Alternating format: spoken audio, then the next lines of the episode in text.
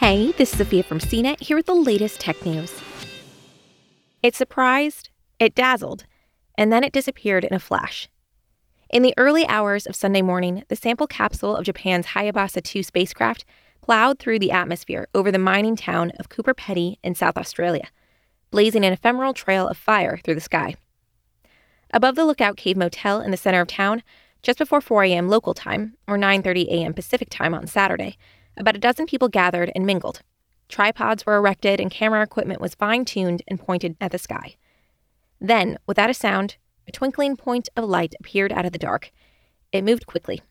The crowd erupted with oohs and ahs, and some pointed their phones towards the sky. Locked within the capsule was the first ever subsurface sample from an asteroid. The Japan Aerospace Exploration Agency confirmed that the 16 inch container had touched down on the flat ochre plains of the Woomera prohibited area, more than 200 miles southeast of Coober Pedy at approximately 4:37 a.m. local time. The landing was the culmination of a decade of work by JAXA scientists and engineers, and it came 6 years after Hayabusa 2, which is about the size of a washing machine, departed Earth. The spacecraft traveled over 3.2 billion miles on its journey to near Earth asteroid Ryugu and back, spending over a year using specialized cameras, radar, and an infrared imager to survey the spinning top shaped rock. On two occasions in 2019, it collected samples from the surface in brief snatch and go maneuvers. Masaki Fujimoto, deputy director of JAXA's Institute for Space and Astronautical Science, says the mission has been one of the most defining moments of his life. As it came to a close, it was obvious the stunning finale and recovery operations would be bittersweet.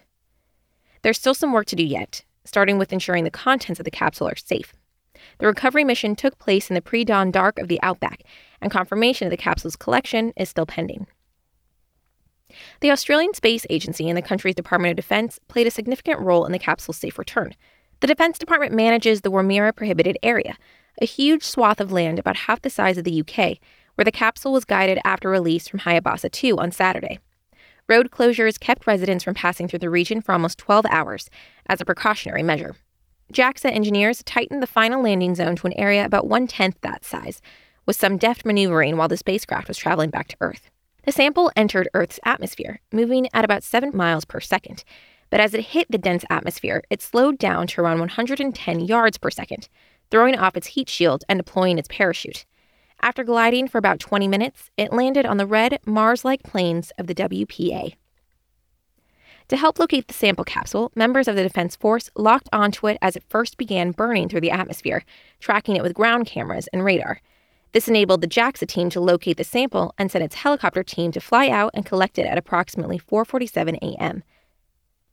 The first person who had the honor of touching the capsule was a safety officer who led the recovery mission.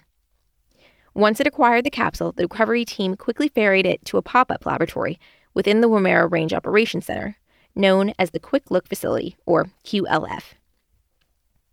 The team estimates that Hayabusa 2 collected about 1 gram of material from Ryugu, based on observations from the spacecraft's cameras. Confirmation of exactly what was nabbed during Hayabusa's 2 heist is expected over the coming weeks.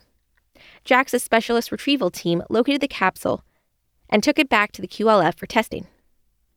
A scientist within the Institute for Space and Astronautical Science says the sample capsule won't be open until it's returned to the ISAS facility in Japan. However, a device that can measure small amounts of gas in a sample was erected within QLF to make the first analysis of the capsule.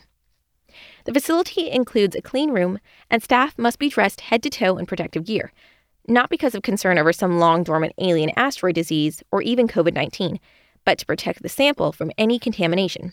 After the return, the team punctured the bottom of the capsule to detect any residual gas.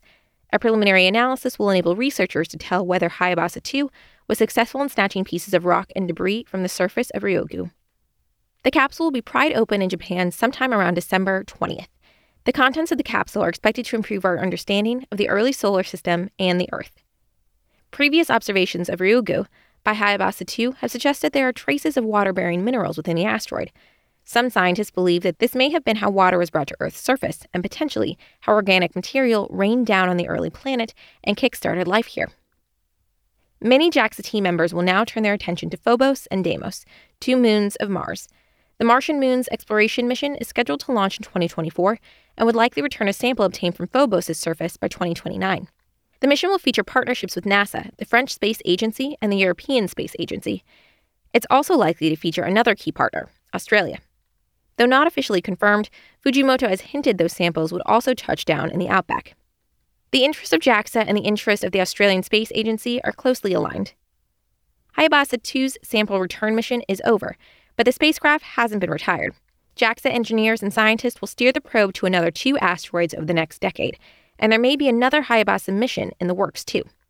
JAXA personnel have dropped tantalizing hints that the duology could become a trilogy in the future. Will we see a Hayabusa 3? That's a distinct possibility. For more of the latest tech news, visit cnet.com.